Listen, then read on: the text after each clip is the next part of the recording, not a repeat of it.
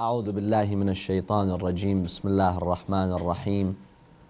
الحمد لله رب العالمين. وصلى الله على سيدنا محمد وآله الطيبين الطاهرين. اللهم صل على محمد وآل محمد. We continue our journey into the life of the messenger of God the Holy Prophet Muhammad sallallahu alayhi wa And this week we celebrated his joyful birth, this amazing occasion and event that every single Muslim is proud of. And we thank the Almighty God for blessing us with such an amazing messenger and we ask Allah subhanahu wa ta'ala to help us to do justice to this messenger. You have a question, brother? Yeah, whenever you're finished uh, with your answer. I'll let you finish that. Okay, inshallah. Thank you. Now we've reached a very pivotal point in the life of the Prophet, a turning. And that is revelation, when he received revelation. There are many events that happened before that. But really, the most challenging event, the most difficult stage in the Prophet's life came after revelation. Because now he was instructed by God to carry the heaviest message God has ever given to humanity the final religion of God. That in itself is a very heavy, ponderous message. For 40 years, the messenger of God was waiting for this day. Sometimes he would look at the people, at their ignorance, at their immorality, and he would ask God, When will it be the time that you bless me by delivering the message of Islam to these people, by giving them morality, by teaching them the path of guidance.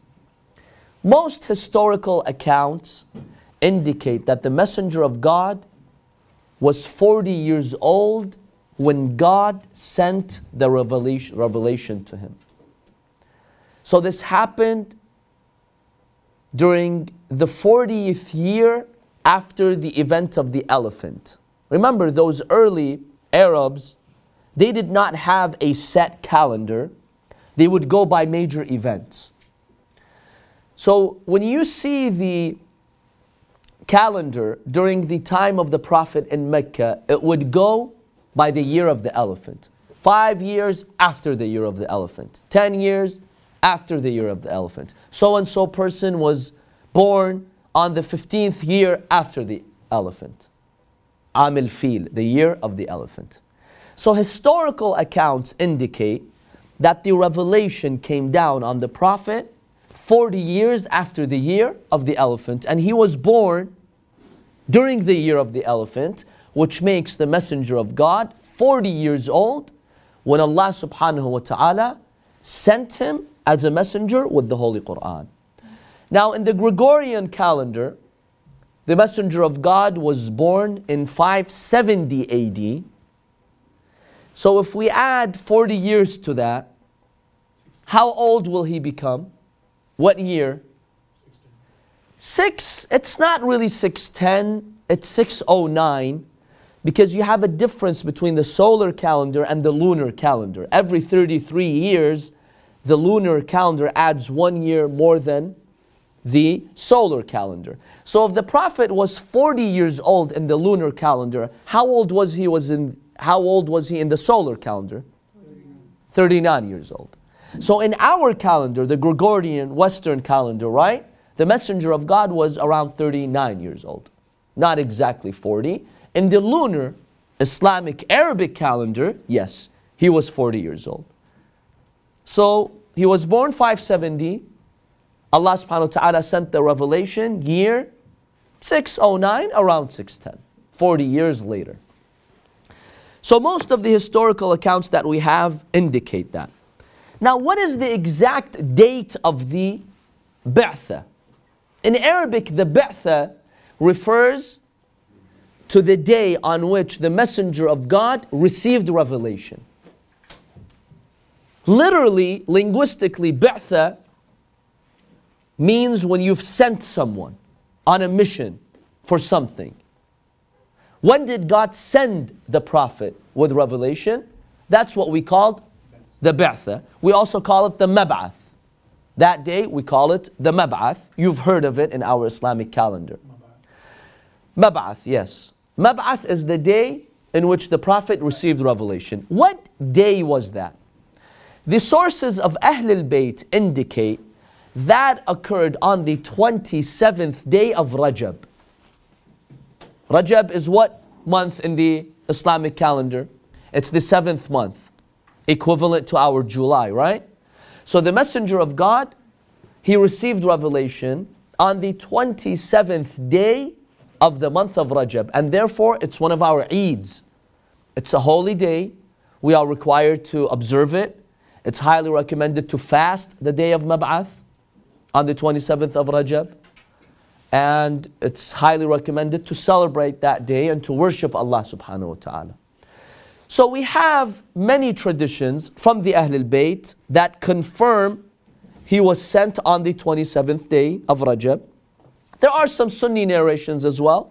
For example, in the Sirah Halabiyya, which is a Sunni source of biography of the Prophet, he mentions a hadith from Abu Hurairah, which confirms that the Messenger of God received revelation on the 27th day of Rajab. But not all Sunni sources agree. While the Shia sources maintain that it was the 27th of Rajab, many Sunni sources say he received revelation in the month of Ramadan, so about two months later. So, for example, At-Tabari in his book, Tarikh At-Tabari, Ibn Hisham in his Sirah, they maintain that he received revelation in the month of Ramadan, so we've got some differences over here. Exactly, we'll, we'll mention that. Why did they say it was the month of Ramadan and not Rajab? Their objection to us, the followers of Ahlul Bayt, is that the Quran is very clear that God revealed the Quran when? In the month of Ramadan. So if God revealed the Quran in the month of Ramadan, then it must have been the month of Ramadan when he received those first verses. Because God says, I sent down the Quran in the month of Ramadan. So that's their argument. What is our response to that? Yes, it's true that Allah subhanahu wa ta'ala says that. شهر رمضان الذي أنزل فيه القرآن. Allah subhanahu wa ta'ala says very clearly that the month of Ramadan is the month in which the Holy Quran was revealed. Surah Al-Qadr, what does it say? إِنَّا أَنزَلْنَاهُ فِي لَيْلَةِ الْقَدْرِ We have sent down the Holy Quran, we have revealed the Quran in Laylatul Qadr. And we all know Laylatul Qadr is in which month? The month of Ramadan. We don't dispute that. The Quran does confirm that. So, how is it that the Prophet then was sent in Rajab on the 27th day when he received the first revelation, the first verses from the Quran? To understand that, we have to know that we have two types of revelation of the Quran. We have the gradual revelation, and we have the instant revelation. Tanzil and Inzal, as some has called it. What does that mean? See, the Holy Quran came in stages. Allah subhanahu wa ta'ala, before He revealed this Holy Quran in this world, the Quran has actually previous stages. So the first stage that the Holy Quran went through, the words of God, is in the Bayt al-Ma'mur. The Bayt al-Ma'mur is basically a holy place in the heavens, in the fourth heaven, which is directly above the Kaaba. There is a pillar that connects the Kaaba to the Bayt al-Ma'mur. So one end is the Kaaba, on this physical earth. The other end is the Bayt al-Ma'mur. So the Bayt al-Ma'mur is a very, very holy place in the heavens, in the fourth heaven, fourth heaven. And, you know, the angels of God have many tasks in Bayt al-Ma'mur. It's a very holy place. The Quran was first revealed to the Bayt al-Ma'mur. From Allah subhanahu wa ta'ala. He revealed it first to the Bayt al-Ma'mur. So the actual Quran, the actual Quran was revealed by God first to that stage. So what about it? Uh, I don't know. I don't know if it's the tradition or not, but I've heard that the Quran came from the law to Baitul Ma'mur, from from the tablet. There are some details as to how it ended up in Bayt al-Ma'mur. We have the Lawh al-Mahfuz. Allah keeps the Holy Quran preserved in a tablet. But basically the first primary stage, when God created the Quran, the first stage He transferred the Holy Quran to was what? The Bayt al-Ma'mur. Now, you could be wondering why did the Quran go through these stages? One primary reason is that the Word of God is so powerful and heavy, it needs to be lowered and lowered down to the level of the earth so we can actually understand it. Because the reality of the Word of God is something beyond our capacity. These are the words of God, not just anyone. They have a reality behind them. So that's the first stage. The Quran was revealed to the Bayt al-Ma'mur. After the Bayt al-Ma'mur, Allah subhanahu wa ta'ala revealed the Quran in preparation for the people of the earth. Allah revealed the Quran to the level of this world. Sama' dunya. That's the second stage. The third stage, Allah subhanahu wa ta'ala revealed the Holy Quran to the heart of the Prophet. Allah revealed the Holy Quran directly to the heart of the Prophet at once, instantaneously. That happened in the Shahr Ramadan. In the month of Ramadan, Allah lowered the Quran to this world and He directly revealed it to the heart of the Prophet.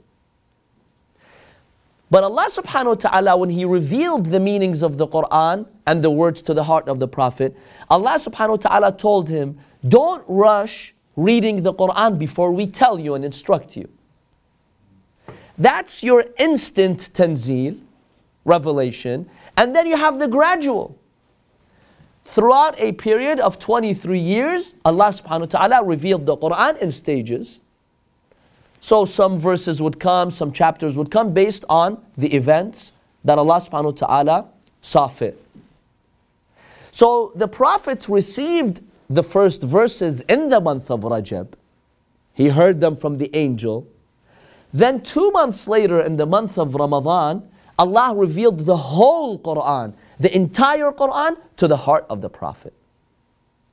So we accept all these verses that say Allah subhanahu wa ta'ala revealed the Quran in the month of Ramadan, but that was the instantaneous revelation. As for the gradual revelation, verse after verse coming down, it started when? on the 27th day of Rajab.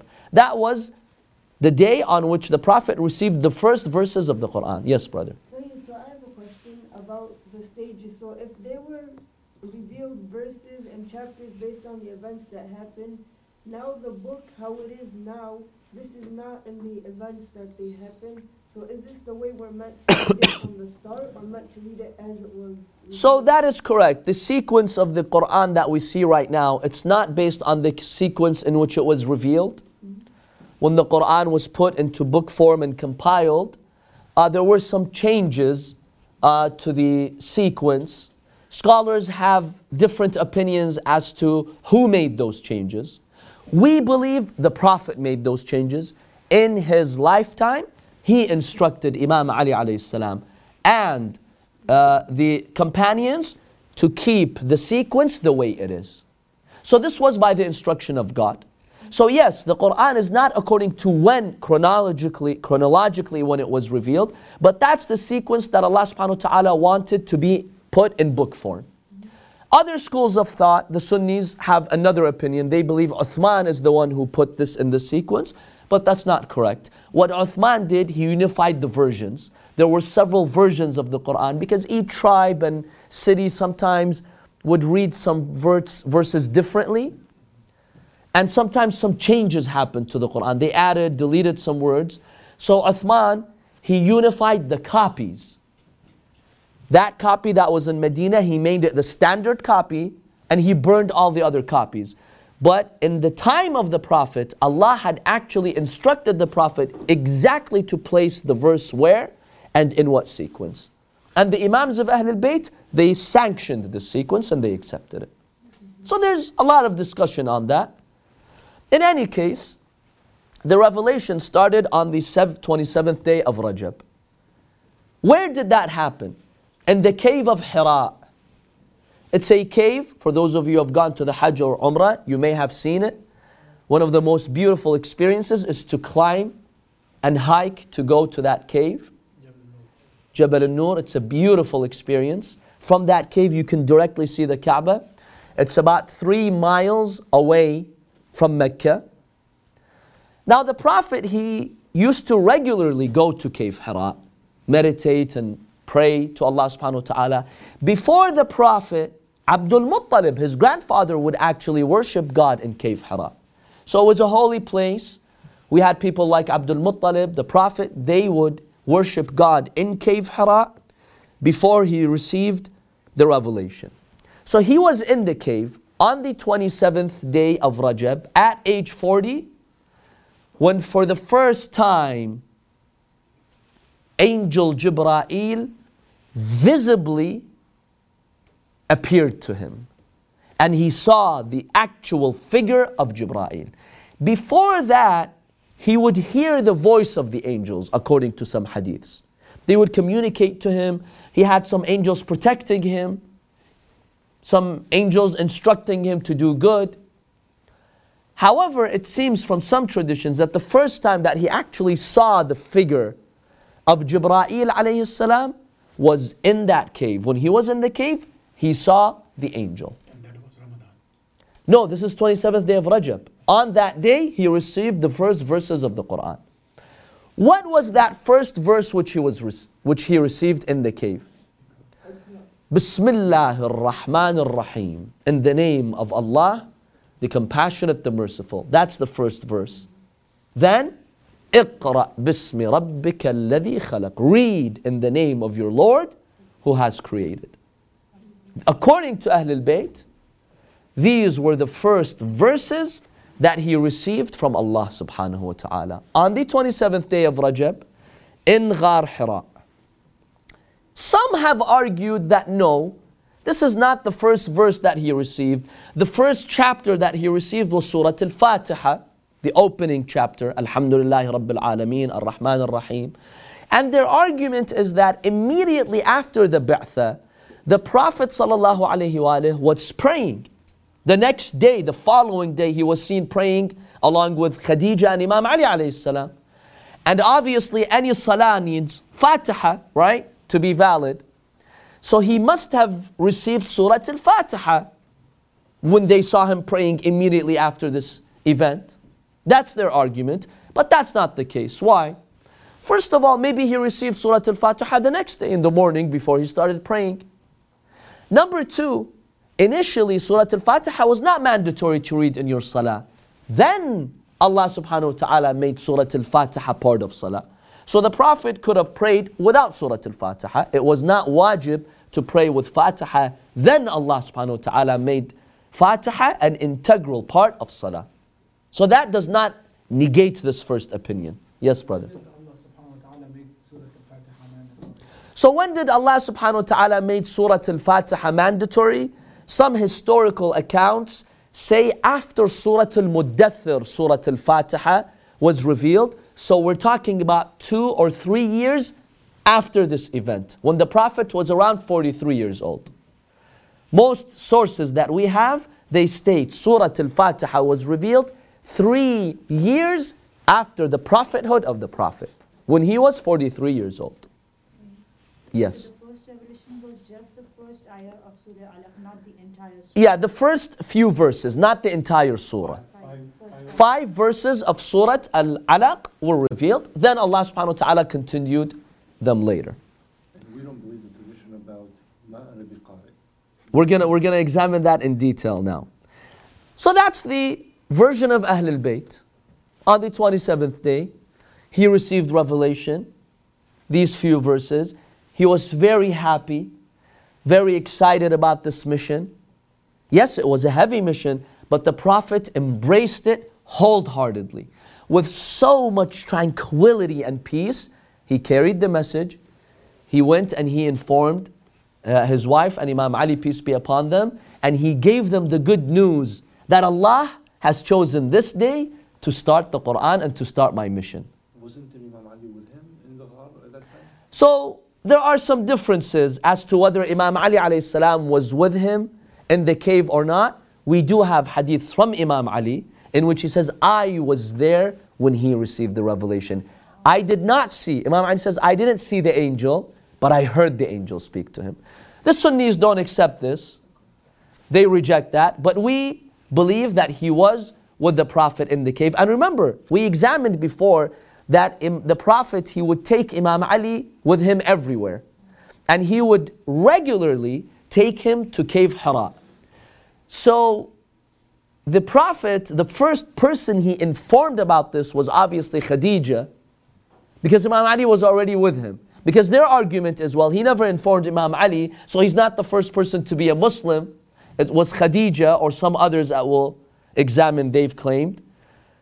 Our answer to that is Imam Ali alayhi salam.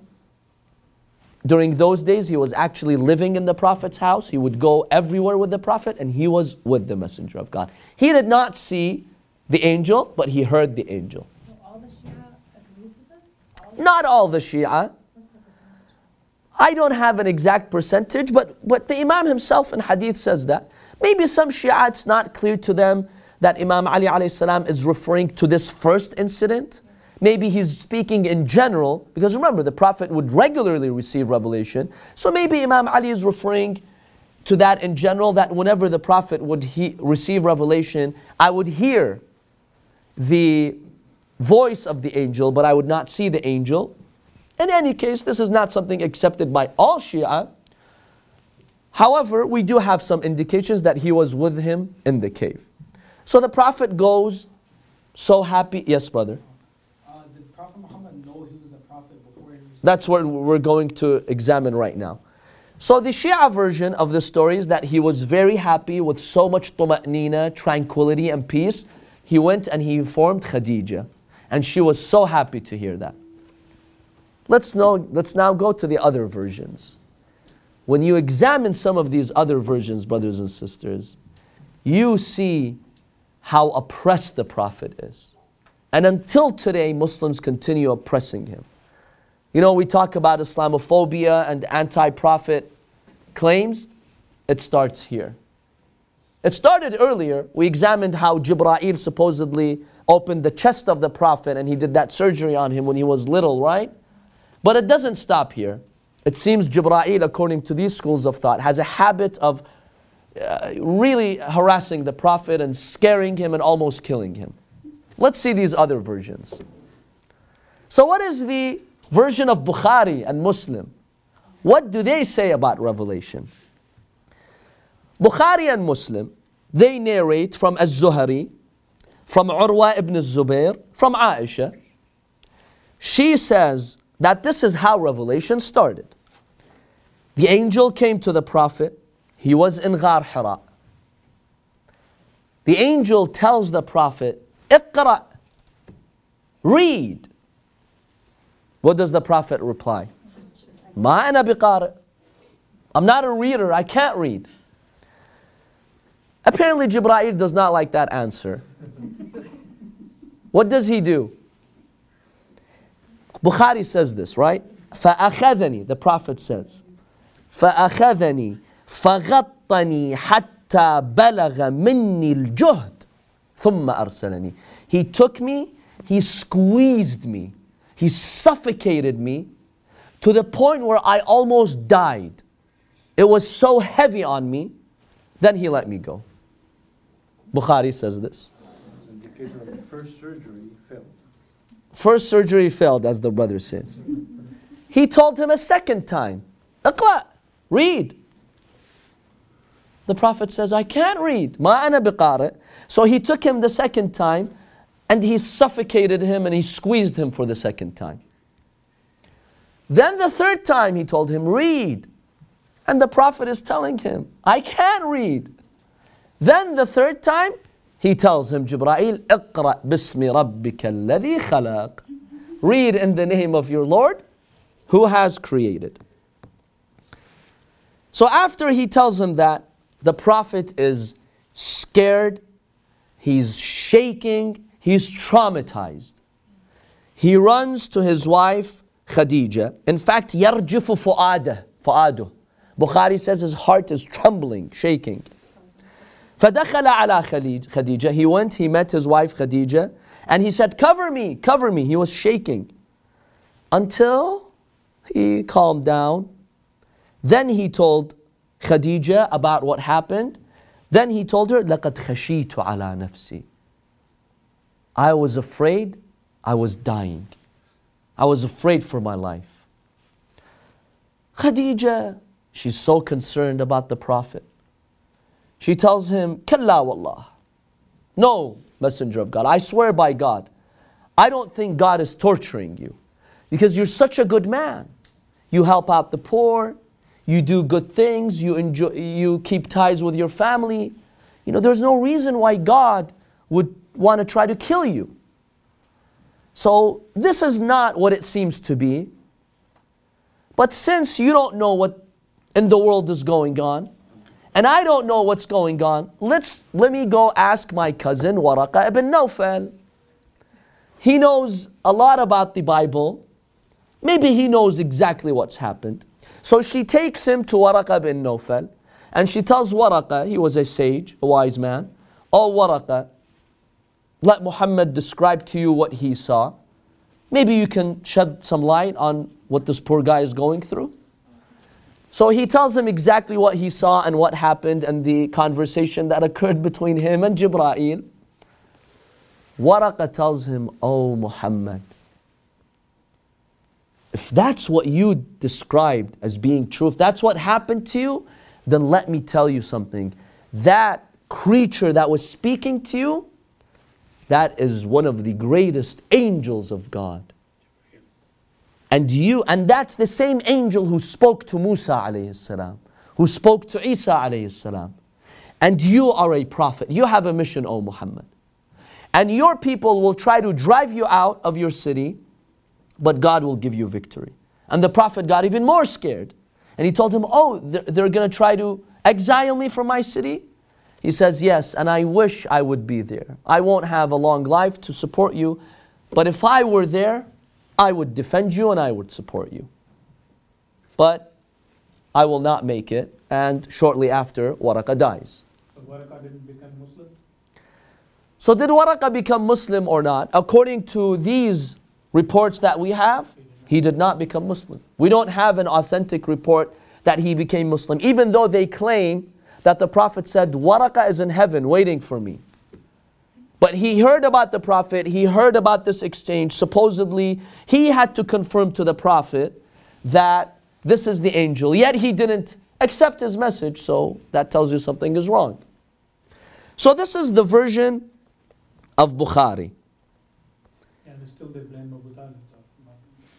We have several observations over here. First of all, why would Jibreel squeeze him like that? Why? You don't do that to an average person, hurt him like that, let alone a messenger of God. That's wrong for an angel to come and traumatize a man like that. But hey, this is the same Jibreel who split his heart out, right? He'll probably do other things. Astaghfirullah.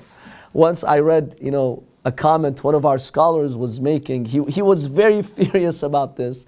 He's like, well, when Jibreel did that and he tried to kill him, why didn't he, as Bukhari say, punch him in the face like Musa did? when the angel of death came to take the life of Musa, what do you know what Bukhari says? Bukhari says Musa punched him in the face, he gave him a black eye. The angel of death went back to Allah and he says, Oh God, Musa didn't let me take his soul. He punched me and you see I have a black eye. And then Allah told Musa, Hey, why did you do that? This is Bukhari. Bukhari says this. So this scholar says, you know, why didn't the prophet, Is, was Musa, Musa, was he more courageous than the Prophet? Couldn't Musa do the same thing? Astaghfirullah. So why would Jibreel do that to him? Why would you traumatize an angel like the Prophet, such a beautiful human being, the best of God's creation? Yes, brother. I just want to say it was probably getting payback for the angel of death. Payback for the angel of death. Good one. So that's the first, you know, observation that we have here. It doesn't add up. You know, there's no reason why Jibreel would do that. Secondly, when the Prophet kept telling him, I can't read, I can't read, right? During the first time, did the Prophet believe in what Jibreel was telling him when he told him, read? And the Prophet said, I can't. Was he believing in what Jibreel, Jibreel telling him or not? If you say the Prophet was telling Jibreel, hey, you know, I'm not believing in what you're telling me, this is nonsense, I can't take this. What kind of a prophet is that who rejects the message of an angel and accuses the angel of, you know, fabricating? If he believed in the, in, in, in the angel and in the message that Jibreel was delivering to him, then why would Jibreel do that a second time, a third time, and traumatize him? If the guy is believing in you, let him go. Just give him the message. So something doesn't add up. Number three, what does it mean for the Prophet to say, I'm not a reciter? Did he give him a book to read from for, he, for him to say that? No. There was no book involved. It was just verbal verses that Jibreel communicated to the Prophet. So, what does it mean for the Prophet to say, I'm not a reciter? I'm not a reader? Doesn't make sense. And on top of that, when Jibreel told him read, he didn't tell him what to read. Read what? The first time he says read, and the Prophet says, I'm not a reciter, so he suffocated him, right? Well, he didn't tell him what to read. What is he supposed to read? The third time he told him, اقرأ باسم ربك الذي خلق, then he started reading, اقرأ باسم ربك الذي خلق. So what was he supposed to read? It doesn't make sense. It's not like he was given a book and Jibreel is like, okay, read this book. No, there was no book involved. So the whole story just doesn't make sense. So in a way, like if we read between the lines, in a way they are accepting that the prophet already knew that he's a prophet. He knew that he's supposed to something or maybe convey something to people. Because when they're saying just read and they're ex- expecting the prophet to know what he's supposed to read. If we read between the lines, that means in a way they are accepting the But their version of the story is very clear that he had no clue what was going on. We'll read some other versions. This is just Bukhari. Just wait till you see some other uh, versions over here. Number four, how can a prophet, how can Allah subhanahu wa ta'ala send a prophet who doesn't know what's going on? And Waraqa, the genius, has to discover it. What kind of a religion is this? The prophet whom you've chosen over 100, almost 124,000 prophets, the best of all prophets, he's got no clue what's going on. His heart is shaking. He's been traumatized. But some guy called Waraqa bin Nawfal, he knows exactly what's going on, and he has to reassure the prophet that no, you are a prophet. Why would God do that? He's going to send someone who doesn't even know that he doesn't, he doesn't even know what to expect, but Waraqa knows what's going on.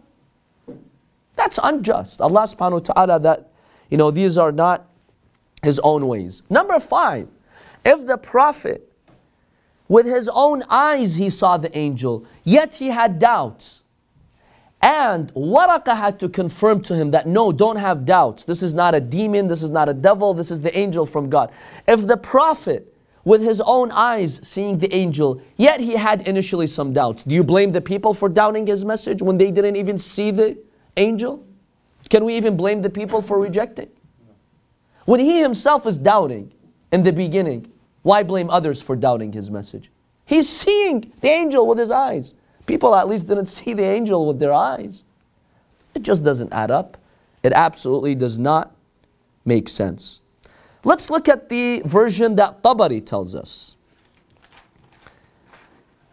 The version that Tabari tells us when the angel came to him, he was so traumatized. He, the prophet, said, I have gone mad. I'm going crazy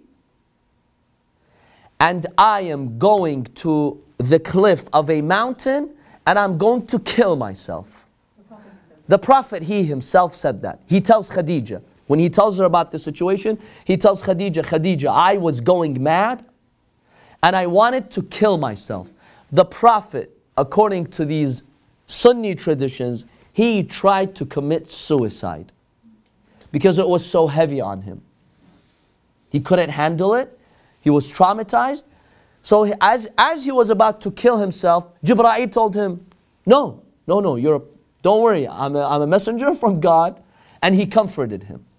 He had to do that several times to stop the Prophet from killing himself.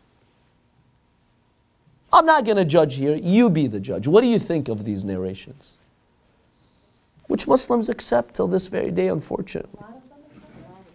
Many of them don't know about this, but those who have read these books, yeah, they do accept them. Especially the version of Bukhari. Bukhari is just like Quran to them, right? Anything in Bukhari, they'll accept. Now, Bukhari doesn't mention he tried to kill himself.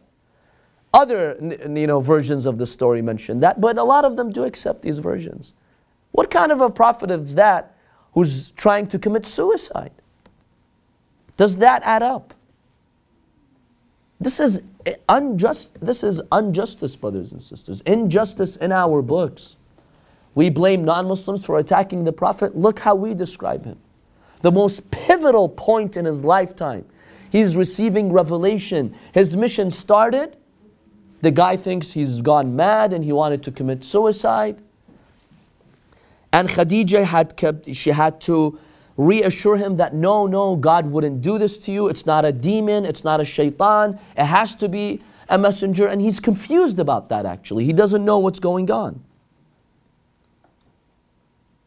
There's best-selling books that have this version. Yes, there's many, and, and, and some Western academics who've written about the life of the Prophet, they have used these versions, unfortunately. I mean, I think it's a, I, I, I'm- I think it's a form of trying to humanize him to some people when they, when- I mean, it's, I'm not saying it's okay, I'm at all, but I'm just saying that I feel like if, if we better know that what they're trying to do, what their mission is, I feel like it's, it's easier for us to argue it.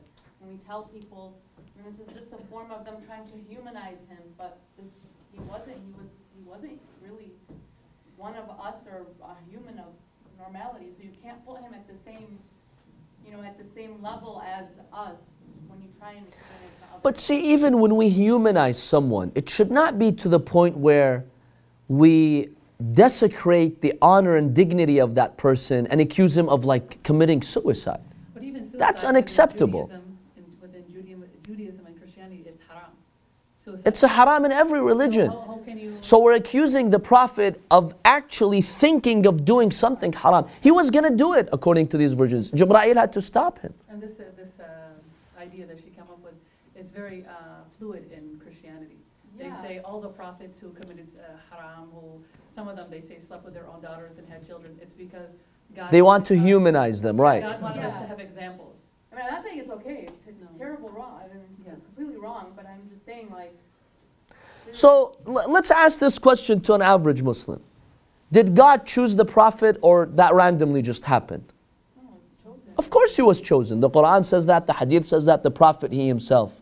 Did God decide on that day to choose him or even before he created Adam, the Prophet says, I was a prophet when Adam was clay. It's, it's, Okay. It's very obvious. So a man like that, how can he not know what's going on? It's impossible. I mean, he knows he's been, he's been chosen by God. How can he not know? That's what I was telling her before the class. How can he not know? And why would the, and why would the angel of God do that to him? What is, the, what is God humanizing here? What is God trying to achieve? He's telling his angel, squeeze this man and suffocate him. Why? Why? Why, you, why are you doing that? You're punishing him for something. What did he do wrong? And for what would he need to send, like make an example of him for, if he already sent how many other prophets before him? Exactly. And what kind of example? What can we learn from that? Exactly, yes, these are the arguments. Right? So our response to that is what is there to learn from that? You know, the difficulties the prophets went through are lessons for us we can learn from. What is this for us to learn from? that if one day God chooses you, He's going to send an angel to suffocate you? Right? It just doesn't add up. Why would that even happen? If that's an angel, a heavenly being, that wouldn't make sense for how an angel would operate even. He's like, how, how are they angels if they're gonna go around attacking people? Now, yes. uh, could it be possible that these stories were concocted by non-Muslims or Jews pretending to be Muslims? We're going to examine who probably forged these, fa- these hadiths and fabricated them. So one argument that we could give them is that when God himself created a voice and that voice spoke to Musa, which was a direct creation of God, not an angel or mediation, mediation in between. Musa did not react in such a way, but the prophet who's even above Musa is reacting in such a way. So Right. No other prophet of God in the history of prophets, whether in our books or even the Bible, they were traumatized like this when God sent them a message. You know, why is the messenger of God having to go through this? Did Musa have to go through this? Did Isa has to go through this? Isa, the second he was born, he was speaking verses of God. So peacefully. But the prophet at age 40, the little baby can say it peacefully. But the 40 year old prophet, he's got to tremble and shake and almost die. What kind of judgment is that? Just ridiculous. Yes, brother. To believe that the Prophet tried to kill himself would make the Prophet a hypocrite. Because in Islam, suicide is haram, obviously. Right, that's what He I'm- tells the people that you, know, you commit suicide, you're going to go to hell. Well, they say he was so traumatized, you know, he lost his mind, started having convulsions, and he just didn't know what he was doing. In any case, that version says that he went to Khadija, he told her about that. Then, you know, she sent after Waraqa ibn Nawfal and she informed him, and some other names you find, you know, being mentioned. One of them one of those people that Khadija consulted was a man supposedly by the name of Adas. Adas gave her, you know, uh, a solution, a way to figure out whether this is an angel or some demon, you know, harassing the Prophet. He told Khadija, I've written something, I don't know, something like that, like that breaks a spell, right? Take this and put it on the back of the Prophet and if there's a spell on him, this is going to break the spell. Then some versions tell us that he, Khadija was told, here's another way to figure out if this is an angel or a demon. Put the head of Muhammad in your lap when the angel comes to you, comes to Muhammad, right? Because the angel would repeatedly come to the Prophet. So if that happens, take the Prophet's head, like open your shirt, put the Prophet next to your chest, and remove your hijab, expose your hair. If it's an angel, the angel will feel ashamed and leave. If it's a demon, the demon will stay and not respect that you've taken off your hijab ridiculous, you know, version after ridiculous version. First of all, first of all, hijab was not wajib at that time. Hijab became wajib in Medina, not in Mecca. In Mecca, while hijab was a virtue, it was not wajib. Secondly, you don't have to cover yourself from an angel, right? There, every person has two angels. Every woman has two angels, you know. How come she's not covering her hair from those two angels? The angels, they don't have the same obligations we have. So what if Jibreel sees Khadija without hijab?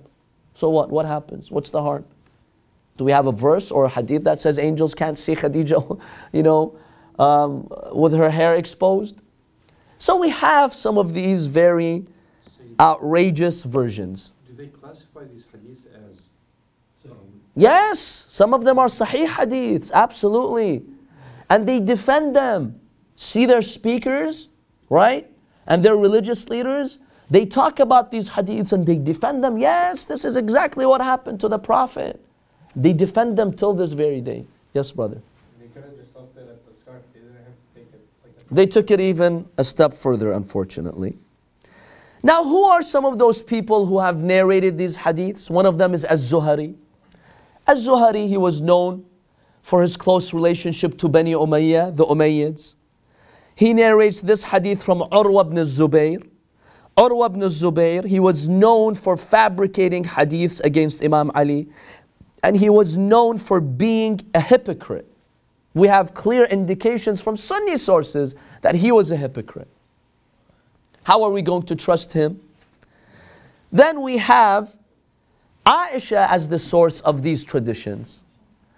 Well, this is problematic for a number of reasons, but the first most important reason is that according to the Sunni version, that she was nine when the Prophet married her and so on and so forth, she was not even born when all of this happened. Who's she narrating this from?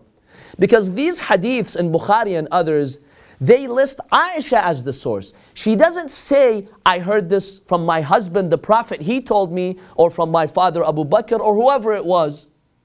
She just says, This happened to the Prophet. Okay, what's her source? She wasn't alive here, according to their you know, uh, version and according to their claims, she was so young, she was not even alive here. So who's she narrating this from? Who's her source? The Prophet? She doesn't say it's the Prophet.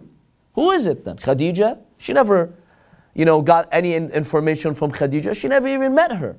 So what's going on over here? So this tells us that these fabric, these uh, hadiths were fabricated these hadiths were actually uh, fabricated and they were primarily fabricated by the Umayyads.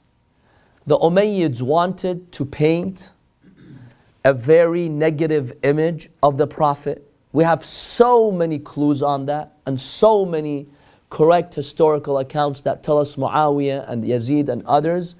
They would actually pay narrators to fabricate hadiths against the Prophet to show that he makes mistakes, that he was demonized, that he wanted to commit suicide, there was a spell on him, he made a lot of mistakes to justify their own mistakes. So that when people object to them, hey, you rulers, you're immoral, you're doing this, they would say, well, the messenger of God, he made mistakes here and too. If shaitan, you know, misguided Yazid sometimes, well, shaitan also misguided the Prophet sometimes, and so on and so forth. So this was a way to justify their position. Number two, Waraqa ibn Nawfal. We see all these stories were fabricated around Waraqa ibn Nawfal because Waraqa ibn Nawfal came from those tribes that were close to the Zubayris and these others, and they wanted to give him such a huge role in the religion of Islam so that their descendants Many of those who narrated these hadiths were from the descendants of the tribe of Waraqa ibn Nawfal to say that, hey, you know, our grandfather Waraqa, or the one who came from our, you know, tribe, he was the one who confirmed to the Prophet that he was a messenger, so they wanted to claim some credit for themselves. And then you had some people from the people of the book who supposedly became Muslim, but they were hypocrites. They fabricated many of these hadiths as well in order to de sanctify the Prophet. Because the Prophet had such high esteem, such an honorable figure, some did not want that in the Muslim community, so they fabricated all these hadiths, unfortunately. Now, who were the first to believe in the Prophet? That's an area of debate between the schools of thought, right? We know that the first woman who believed in him was Khadija. There's no dispute. Both Shia and Sunni accept that the first woman to believe in the message of the Prophet and to become Muslim was Khadija. However, from the males, who was the first person? We have mutawatir hadiths, tens, if not hundreds of hadiths that confirm that the first person to believe in the Prophet was Imam Ali ibn Abi Talib alayhi salam. It is a mutawatir hadith, such a successive narration that is beyond any doubt. We have hadith, sahih hadith from the Prophet himself. He confirms that the first, first person who believed in him was who? Imam Ali ibn Abi Talib alayhi salam. Al-Hakim al-Naysaburi, a very prominent Sunni scholar, he has a book called Al Mustadrak. He lists hadith which are sahih according to Ahl Sunnah. but they were not mentioned in Bukhari. And he admits that this is a hadith that is sahih from the Prophet. What does the hadith say? أولكم ورودا علي أولكم أولكم ورودا علي الحوض أولك أولكم إسلاما The first amongst you to meet me on the pool of Kawthar on the day of judgment is the first person who became Muslim. Ali ibn Abi Talib alayhi salam. That's a hadith that is sahih according to this Sunni scholar. He says the chain is sahih. The Prophet is clearly saying that the first person to meet me on the day of judgment is the first person who believed in me, and that is Ali ibn Abi Talib. We have many, many hadiths. You know, it's an exhaustive list if I were to mention you, to mention to you all those hadiths that speak about Imam Ali ibn Abi Talib alayhi salam being the first to believe in the Prophet. We have At-Tabarani, Sunni scholar, Bayhaqi, Sunni scholar. They have narrated this hadith that the Prophet ﷺ took the hand of Imam Ali, he grabbed him by the hand, and he said, هَذَا أَوَّلُ مَنْ آمَنَ بِي This is the first person who believed in me. وَهَذَا أَوَّلُ مَنْ يُصَافِحَنِي يُصَافِحُنِي يَوْمَ الْقِيَامَةِ And this is the first person who will meet me and shake hands with me and greet me on the day of judgment. وَهَذَا الصِّدِّيقُ الْأَكْبَرُ And this is the great Siddiq, the title of Siddiq, the one who excessively believes in Allah subhanahu wa ta'ala.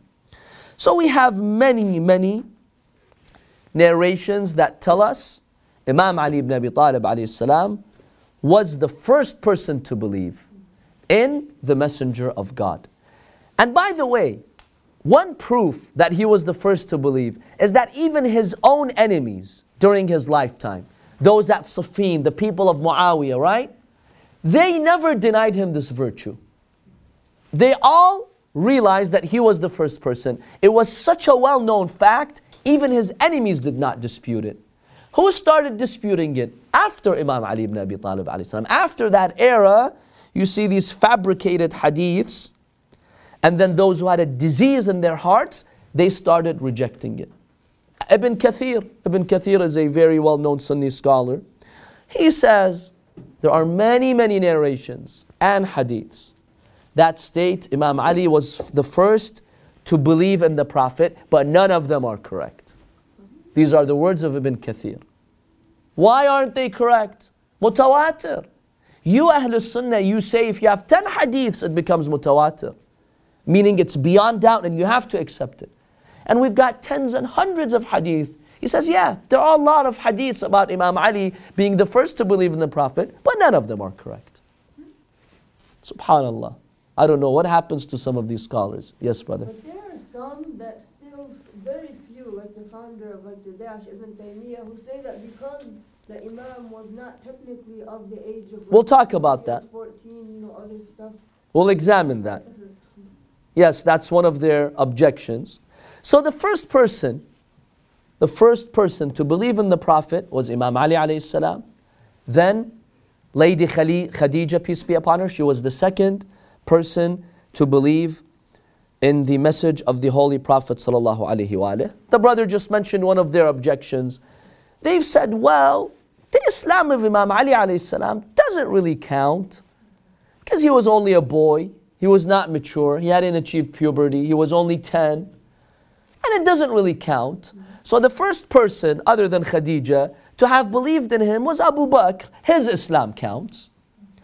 You know, just this objection is an insult to God and the Prophet, both of them. Why? Number one, when the Prophet invited Imam Ali to believe in him, was it by his own judgment or God told him that? God would tell the Prophet, especially during this, those first three years, the first three years of the da'wah were private, selective. Allah would tell the Prophet, to preach Islam to who? It was not an open invitation to everyone to become Muslim. We'll examine that later, inshallah. So when the Prophet told Imam Ali, come and join me, was it by instruction of God or he came up with his own instruction? If it's by the instruction of God, then Habibi, Allah chose this 10 year old boy to be the first person. What's your problem? Mm-hmm. if he's a boy and Islam doesn't count, then you're insulting God by saying God did something, you know, that was in vain. Allah subhanahu wa ta'ala, God forbid, he did something in vain. Would God do something in vain? If Imam Ali's Islam wouldn't count, why would God instruct the Prophet to invite Imam Ali? If you say the Prophet, he told Imam Ali ibn Abi Talib salam to become Muslim, well, why would the Prophet choose this young boy to be the first? What did he see in him? This tells you that this was actually a special boy, a boy chosen, chosen by Allah subhanahu wa ta'ala. We don't see the Prophet running after other boys and telling them, hey, come become Muslim. So what's the matter with you? What is this objection that you have against Imam Ali? What does it mean that he was a boy and his Islam doesn't count? If his Islam doesn't count, why is the Prophet so concerned about his, his, his Islam? Why does the Prophet in Sahih Hadiths, he says the first one to believe in me was Imam Ali. The Prophet's making a big deal out of his Islam. He's emphasizing it, he's referencing it, he's mentioning it. So it means it's an important thing. So really that's just an insult to Allah subhanahu wa ta'ala and to, you know, Allah subhanahu wa ta'ala and the Prophet sallallahu alayhi wa Now the first woman was Khadija alayhi salam. So the first three Muslims that you had in Islam were the Prophet. Imam Ali, Lady Khadija, peace be upon her. Imam Ali alayhi salam, in one sermon, he says, when he's describing the early days of the prophetic mission, he says there was then no Muslim family except the family consisting of Muhammad, his wife Khadija, and I was the third. This was the first Muslim family in the religion of Islam. The Prophet of God, his wife, and Imam Ali. Ibn Athir and also Ibn Hajar, Sunni scholars, they mention a hadith that a merchant by the name of Afif, he came to Masjid al-Haram, to the Grand Mosque in Mecca, and he was surprised by a scene. All these idols, okay, worshipping their idols, that was normal. He saw one man, one boy, and one woman praying together, jama'ah. He was surprised. You know, what's the scene? Who are these people? What are they praying to? So he asked Al Abbas. Al Abbas is the uncle of the Prophet. Al Abbas at this time he was not Muslim, he was a pagan. He told him, what, What's going on? Who's praying? Who are these three? He tells him, That is my nephew Muhammad. Ali is my other nephew. And the, what, the, the woman is Khadija. They are worshiping God. He's on a mission. He claims to be a prophet. Remember, at this time, Abbas does not believe in the message of the prophet. He claims to be a prophet. And he says this, according to Sunni versions, and there is no other than them three on the face of the planet who are Muslim and they follow this religion. So here we have a witness who is saying that on that day in which these three were praying, there were no other Muslims on the face of the earth. That tells you they were the only first three Muslims. Yes, brother. So what about the father of the Imam? He never, the Prophet never tells his uncle. He never. Later we'll examine Abu Talib, what was his belief. Abu Talib, he publicly did not show that he was a Muslim for reasons we will examine later, inshallah. So let's stop here. Next time, let's examine what about the claims that Abu Bakr was the first ter- person to believe in the Prophet? Is that authentic or not? And in reality, when did he become Muslim? And how many people before him became Muslim? We'll examine that next time, inshallah. وصلى الله على محمد وآله الطيبين الطاهرين